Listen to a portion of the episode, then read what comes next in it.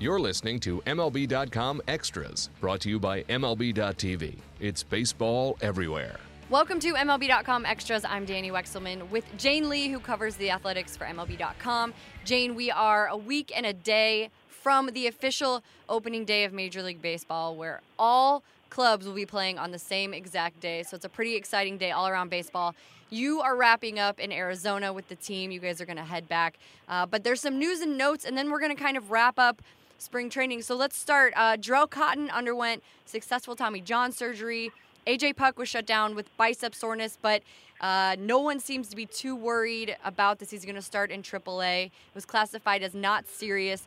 But the newest news right now is Paul Blackburn. Uh, so update us a little bit on all three of these guys and what this means going forward. Yeah, so um, kind of a rough couple weeks um, for the A's rotation, which there were already question marks surrounding this group to begin with, and the A's were just getting over the news of Jharel Cotton having Tommy John surgery, and this morning um, Bob Melvin said that Paul Blackburn is dealing with some forearm tightness, which I mean is not not good news. Obviously, he's going to see a doctor and get an MRI today, and they'll know more um, maybe by the end of the day, maybe tomorrow. Um, but they do know right now that he will not be ready to begin the season in the rotation, um, which it's a definite bummer for them. I mean, this this group, you know, it was so unsteady already um, with a lot of just unproven, unexperienced guys. And um, Blackburn was one of the guys that was really performing well this spring. Um, had pitched, had his maybe worst spring outing just a couple days ago. So maybe this kind of um, helps explain why he was so just kind of out of whack mechanically. Um, but with him out of the mix, and um, Melvin also saying today that Trevor Cahill won't be ready to start the season. Um, that leaves exactly five guys. So doing the math, there are five healthy guys um, left in that competition for the rotation. Um, so it looks like the rotation will be Graveman, Manaea, uh, Mengden, uh, Triggs, and Gossett. Um, and Gossett was a guy that was on the outside looking in essentially all spring, and it really looked like he was going to begin the season in AAA, but it looks like he'll have an opportunity. Um, and as far as AJ Puk goes, um, I think that there there still is just minimal concern over him. They just wanted wanted to be um, very cautious and, and shut him down, um, just to you know let him rest. Um, but I don't think that they believe it's anything to be concerned about. Jane, with Cotton's injury, obviously going to be out the whole year, recovering from Tommy John surgery, does that mean that A's fans could see Puk earlier than expected? Perhaps. Now, this um, this injury, you know, depending on how serious it does end up being, it kind of throws a wrench in things. Um, I would suspect it it'll slow him down here for for a while. Um, even if he starts throwing again soon, I mean, he's still got to take a few steps backward before he gets back to where he was um, and they would still like to see him, you know, pitch in AAA for a while. Mm-hmm. But certainly, I mean, the rotation stuff has taken such a big hit here in the last week that, um, I mean, I, I can't imagine that they wouldn't need Puk, you know, as soon as maybe, you know, May. And that's if all goes right in April. I mean, you see it all the time where so much emphasis is put on the opening day rotation and within a week or two, I mean, you know, there's already movement. So yeah. I, I would for sure think that we will see Puk in the first half as long as he's healthy and there's no more setbacks um, with the biceps, but just kind of a, a matter of when and, and when the need is there. Jane's team has already faced, I feel like, its fair share of adversities throughout spring training.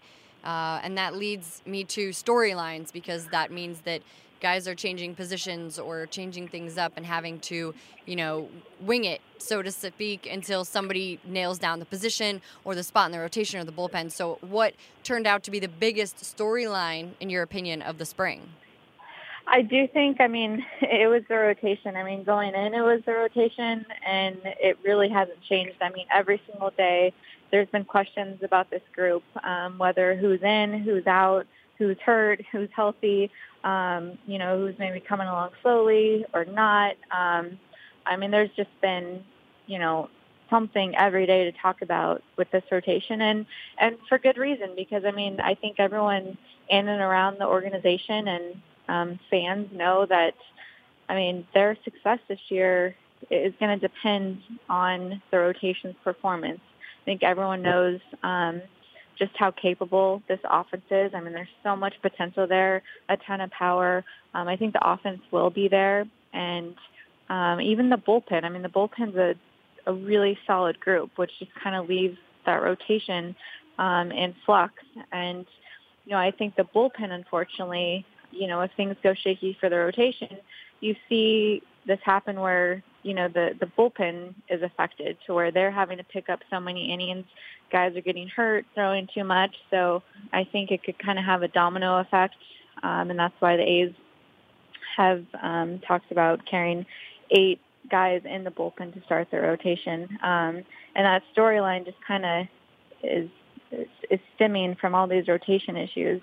Um, and so it's still um, a storyline. I think um, obviously now with um, five guys left, um, we at least know who will be in there on opening day. But I mean, like I said before, you know, as much emphasis is placed on um, that starting group, mm-hmm. I mean, things change so quickly, and I think um, you know there's still a lot to be learned with Blackburn um, and Puk and also just how Trevor Cahill kind of comes along as he continues to build up innings and, and when the A's think he might be able to join that rotation.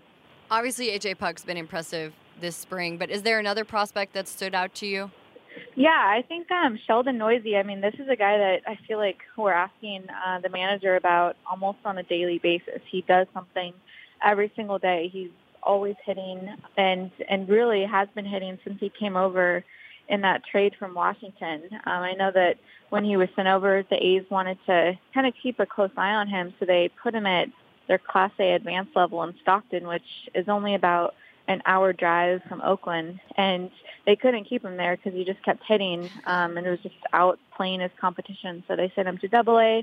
He kept hitting there, and he will begin the season in Triple A. But I mean, this is a guy that could be up this year, and I don't know that there's a position for him. That's kind of the the problem with him right now. Um, he has the ability to play multiple positions, but he has a really good bat. Um, a contact guy, just a really good approach, and so I think that if he continues hitting the way he has been all spring, the A's will find a spot for him. And whether you know that's putting Khris Davis back in left field and and giving Neuse some at bats at the DH spot, that's a possibility. Mm-hmm. Um, but I do know that they're very high on on this guy, and I mean he's just been so consistent. Um, you know, maybe one of their more consistent hitters all spring, and he's still with them, um, and which means that he will get to make the the trip to the Bay Area next week for the Bay Bridge series. And I know that the organization likes to reward guys who have had good springs, mm-hmm. um,